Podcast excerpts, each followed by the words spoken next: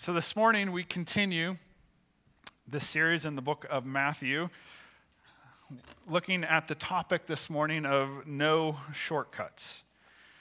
No shortcuts. Sermon notes are in your bulletin. You can use those. There will be fill-ins on the screen as we look into the Lord's word this morning. No shortcuts. In the summer of nineteen ninety-eight, it was a summer between my junior and, no, sophomore and junior year of college.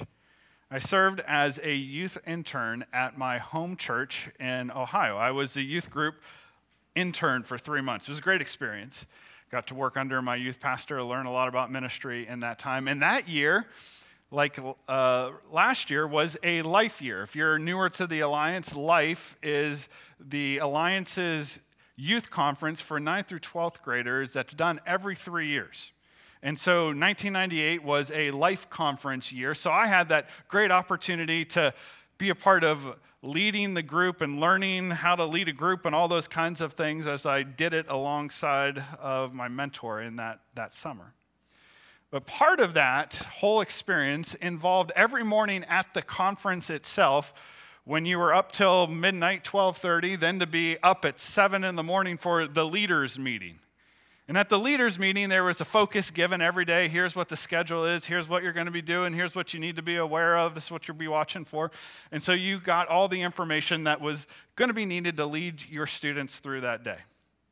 But on the last day of the conference, in that leaders' meeting, the man in charge of the meeting talked about something that I didn't fully understand then, but I understand more and more now.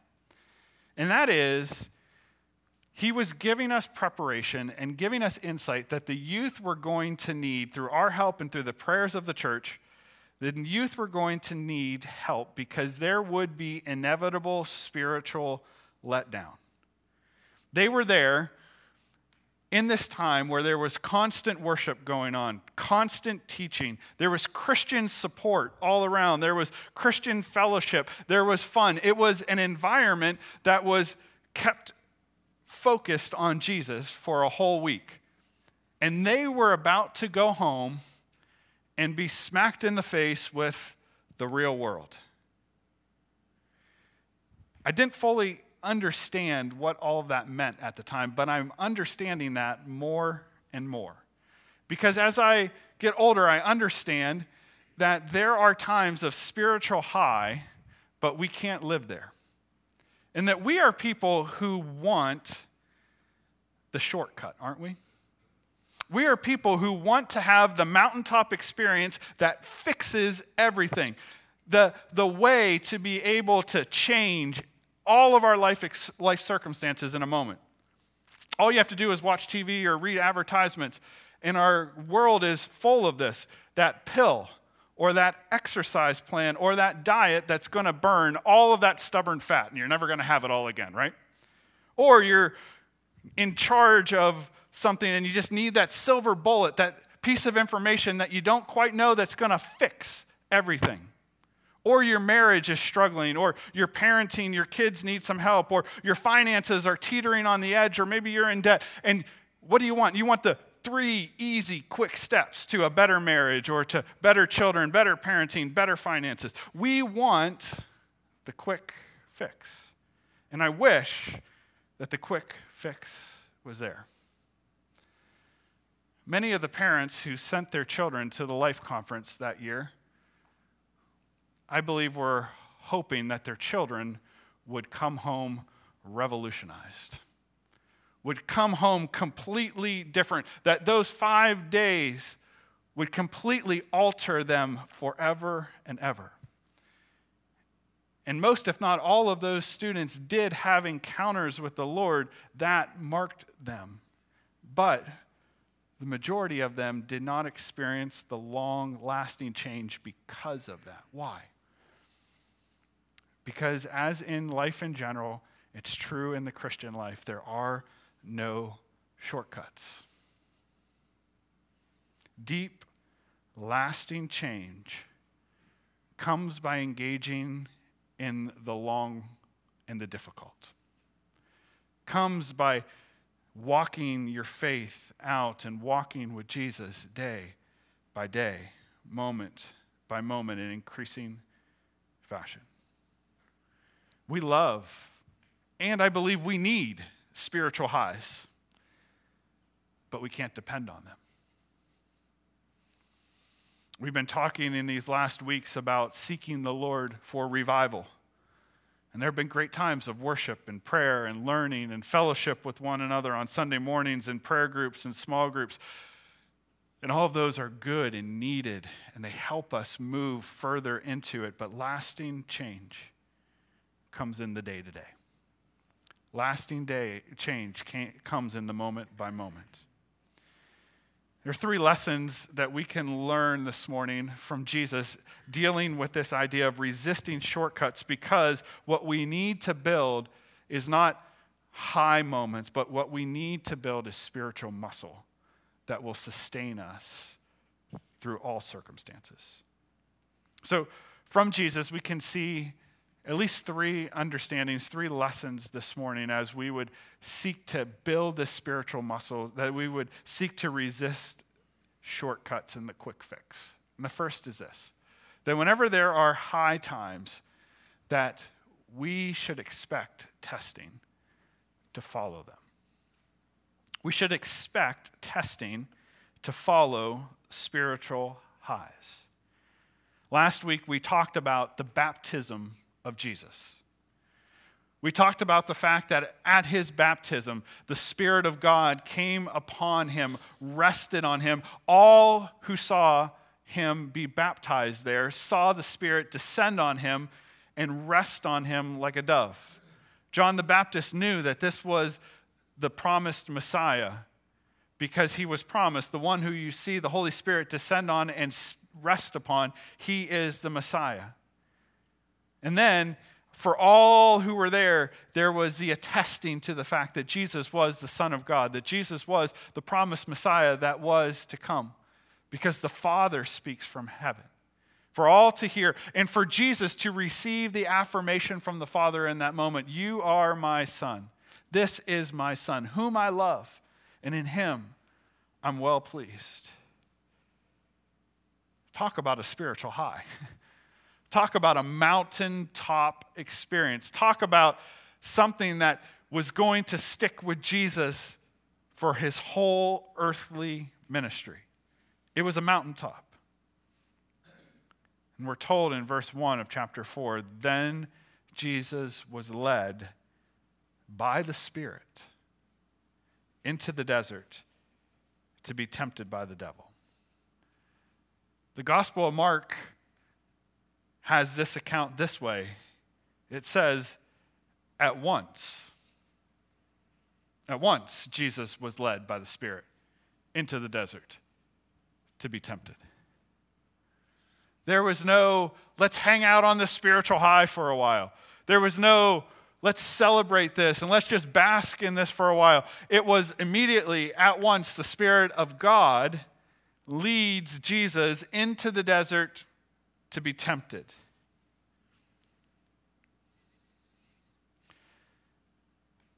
As I've said already, spiritual highs are needed. Mountaintop experiences are needed. They're for our refreshing. They're, they're mile markers that we can look back on, and oftentimes they will set the course for what God wants to do in the next season of our spiritual lives. But spiritual muscle typically is not built on the mountaintops. Spiritual muscle typically is built in the hard and in the difficult times of testing, in the faithful continuing of walking with Jesus on a regular basis. We see it evidenced with Jesus. It was the pattern for Israel in the desert. Moses, as he is giving his kind of farewell address, reminding the people as they are about to enter into the promised land of their history in the desert of forty years, and as he is about to die and hand off the leadership of Israel to Joshua to be led into the promised land, he reminds them of this in Deuteronomy chapter eight, verses two through five, that Jesus quotes from later. You'll see this. He says, remember how the Lord your God led you all the way in the desert these forty years to humble you and to test you in order to know what is in your heart, whether or not you would keep his commands. He humbled you, causing you to hunger and then feeding you with manna, which he, neither you nor your fathers had known, to teach you that man does not live on bread alone, but on every word that comes from the mouth of the Lord.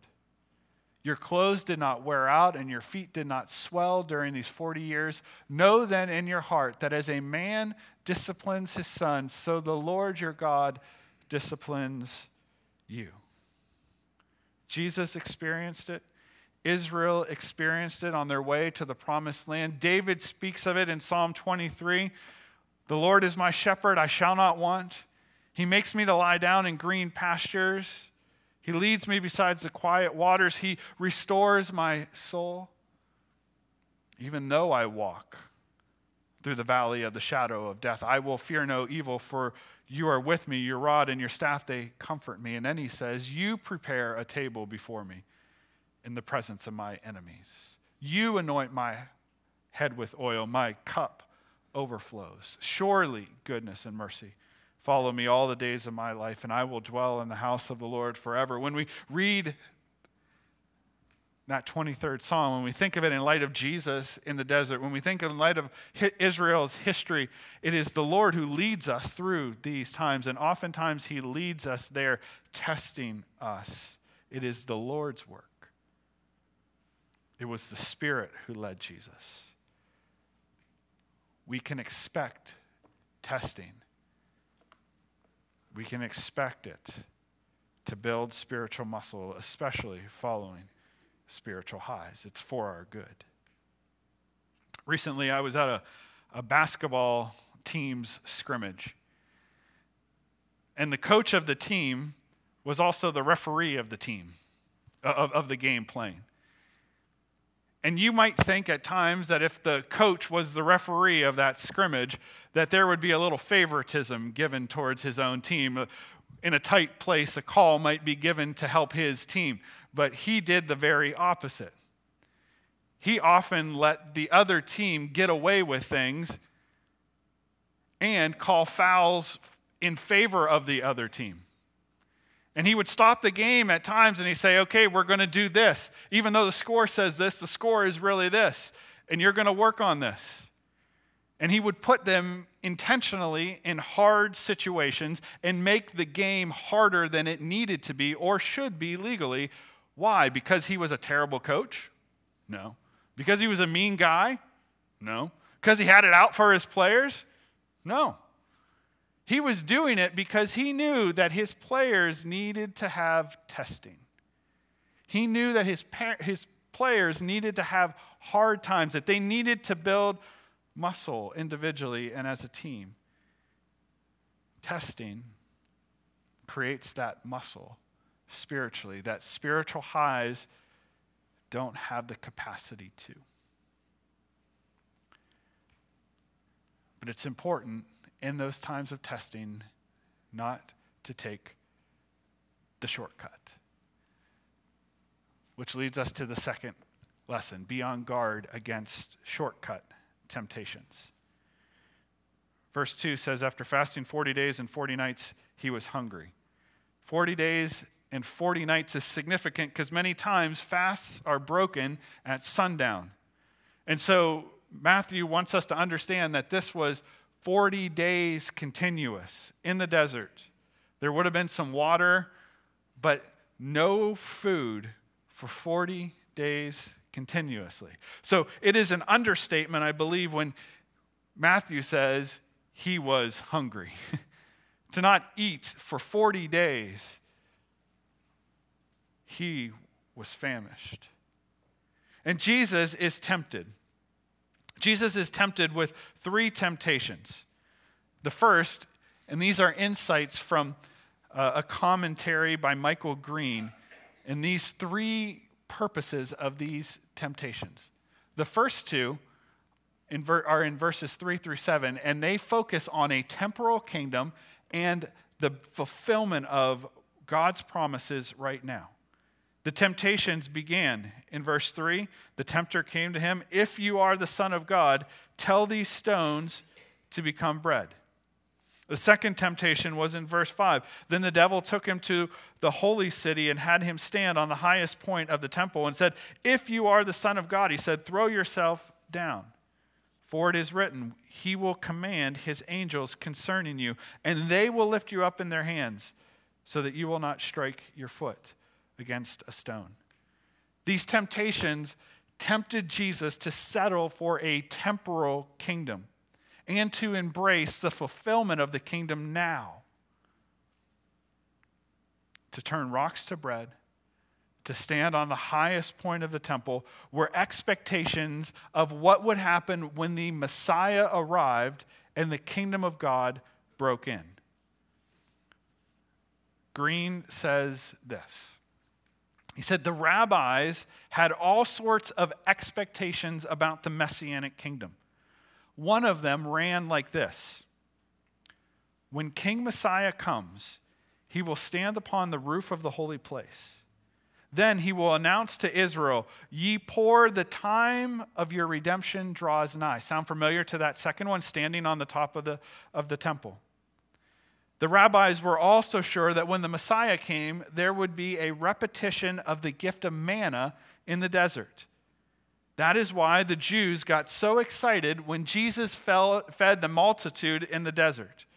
It's why in John chapter six, verses fourteen through fifteen, they sought to seize him and make him king right there. They knew their scriptures. They knew the writings of their rabbis. They knew that when manna in the wilderness came, that that would be a sign that the kingdom of God was breaking in. And so these two temptations, these first two temptations would have been directly for what the people were expecting. Turn manna into bread, or t- turn rocks into bread. Show that you're the Messiah. What, is, what does Satan say? If you are the Son of Man, if you are the Messiah, if you are the one who is the Son of God. And the second one, stand on the temple. And you can prove it by calling the angels. The scriptures even say it, to protect you as you jump down. They were temptations to shortcut. But the ultimate shortcut is in verses eight through ten. The ultimate shortcut temptation, the third one, was to compromise with Satan. Verses eight, verse eight, the third temptation says, "Again the devil took him to a very high mountain and showed him all the kingdoms of the world and their splendor. All this I will give to you, if you will bow down and worship me." This third temptation, shortcut temptation, was to get all the kingdoms of the world by worshiping and coexisting in rule rather than overthrowing Satan through the foolishness of the cross. Jesus, in these shortcut temptations, was being tempted to take the shortcut to being the conquering king without first being the suffering servant. The kingdom would come through the cross. The kingdom would come through the foolish things of the world, not the wisdom of the world. The kingdom would come not by getting the kingdoms. The kingdom would come through the suffering of King Jesus.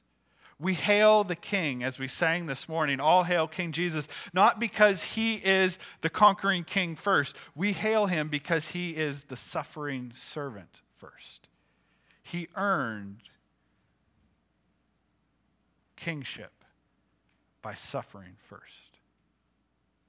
This is what Satan was trying to do. Satan was trying to give him all of the things that he rightly deserved without the cross, without dying, without suffering, without being the servant. And friends, you and I are tempted with those same things. We're tempted with a temporal kingdom. We're tempted to live for the earthly instead of for the heavenly, aren't we? For the earthly things to come rather than storing up our treasures in heaven. We are tempted for the fulfillment of all things right now instead of waiting for the fulfillment of all things in the future.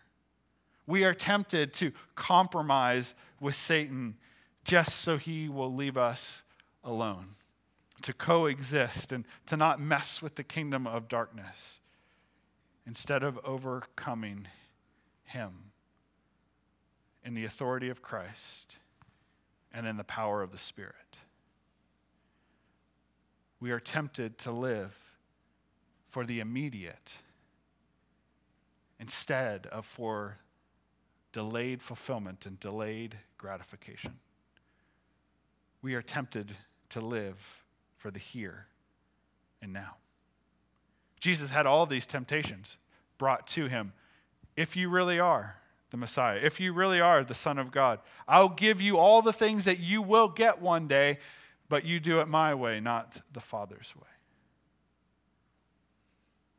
So friends, let us be as individuals, people who say no to the shortcuts, who say no to the desires to see quick fixes and immediate gratification, to be people who say no to temporal cravings of the flesh, who do not boast about who we are or what we have, who say no to the lusts of our eyes, and who seek to lay hold of the earthly things that we see before us. Let's say no to those things.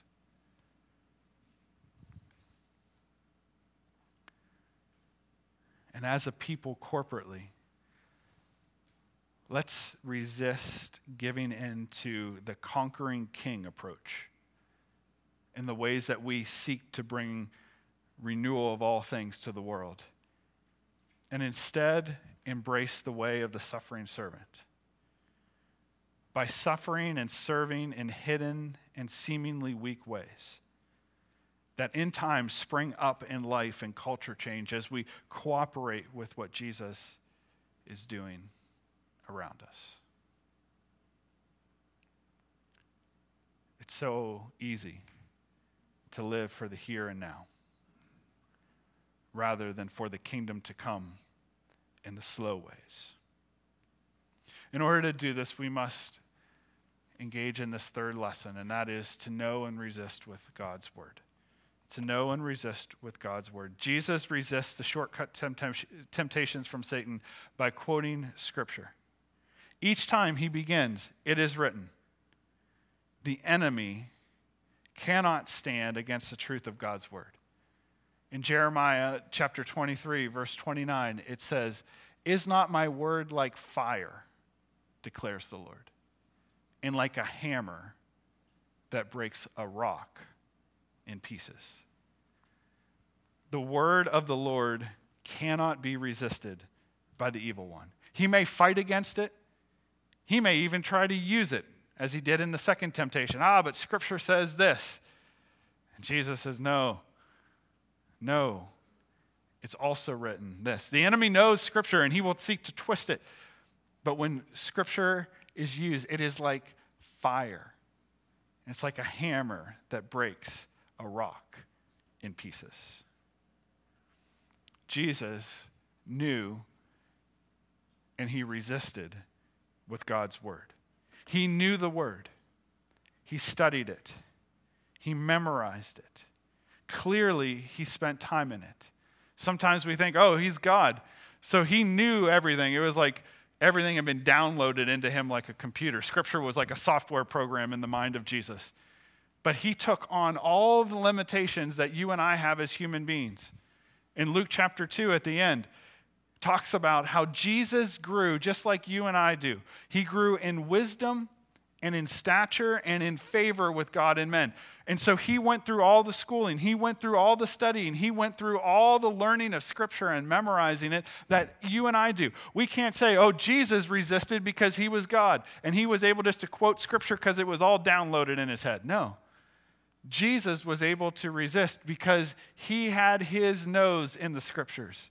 He was a student of the scriptures. He was in the temple when his parents went home. He, and they left him and they said, realized, where's Jesus at as a little kid? Where's Jesus at? And they had to go search all over the place. And he's in the temple and he's discussing scripture with the teachers of the law and the rabbis of the day. And they were like, who is this kid? His parents, Mary and Joseph, what, where were you, Jesus? And his answer is, didn't you know I was going to be in my Father's house? He was there learning. He was there with his nose in the scriptures with the rabbis, being taught, learning, debating. Jesus knew the word of God. He was able to resist because he knew it. He resisted because he knew the scriptures and he knew how to apply it to life. It's one thing to know it. It's another thing to have wisdom, to know how to apply the truths of scripture to life. Wisdom comes by living. Wisdom comes by making mistakes sometimes. Wisdom comes through counsel of other believers. Wisdom comes through dependence on the Spirit. But wisdom and resisting because we know how to apply it also comes by faith.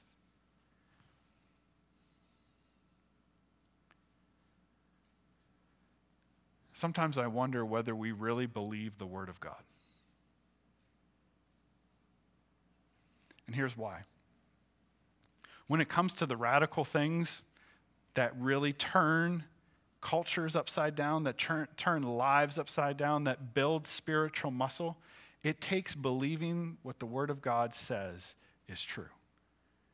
And many times what we say is, oh, turn the other cheek. When we've been bullied and we've been taken advantage of, surely Jesus doesn't mean that. Love our enemies.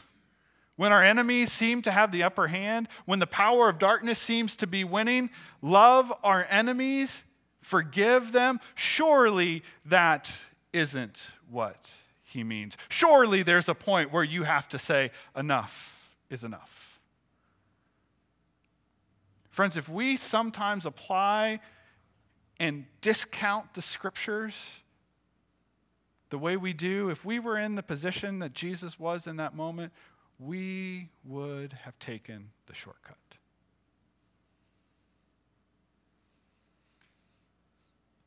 Know the scriptures and resist with them, but actually believe that what the Word says in all of its countercultural, upside down, this doesn't make sense, this will never work ways, actually is true. Jesus, the King of Kings, the conquering one, did not go the way that would have been predominantly understood, because everyone in his day said, the Messiah is the one who will overthrow Rome. The Messiah is the one who will kick all of them out. The Messiah is the one who will restore the kingdom back to Israel. And he said, uh, uh, uh. The king will do that one day. But today, the way he does it is by suffering on the cross. The conquering king does not come without first being the suffering servant. Know and resist with the Word of God. So may we be people who have our noses in the Word, who study it, who memorize it, so that our spiritual muscles can be built, so that we can resist the enemy when he brings the shortcut temptations. And may we also be people of radical faith, who are willing to believe the upside-down truth that is contrary to the wisdom of the world, that doesn't do things the way the world does it, even when the results are a long time in coming. Or even as for those in the hall of faith in Hebrews eleven, never saw what they were promised to see. the ways of God and the ways of the kingdom will often look very different than what we think is right. And they are often the shortcuts that need to be resisted. The things of the world are the shortcuts that need to be resisted. And that will build lasting spiritual muscle. May we be people who believe that the way of the suffering servant ushers in the rule of the conquering king. Let me say that one more time. May we be people who believe that the way of the suffering servant is what ultimately ushers in the rule of the conquering king.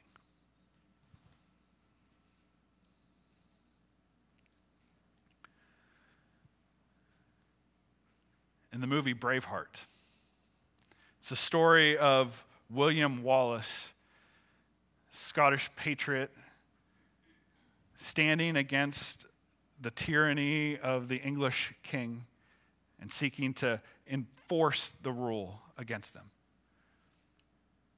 And in that movie, there's this scene where all of the Scots are in line and they're ready for battle, and the English cavalry is riding at them with spears, and they have their armor on, and they're, they're on their horses, and they're barreling down on these Scots. And they're all in formation, and William Wallace is standing there, and they're coming, and you, the force and the thunder of the horses' hooves is getting closer and closer and closer. And as they're getting closer, everyone is ready to rush and to do battle.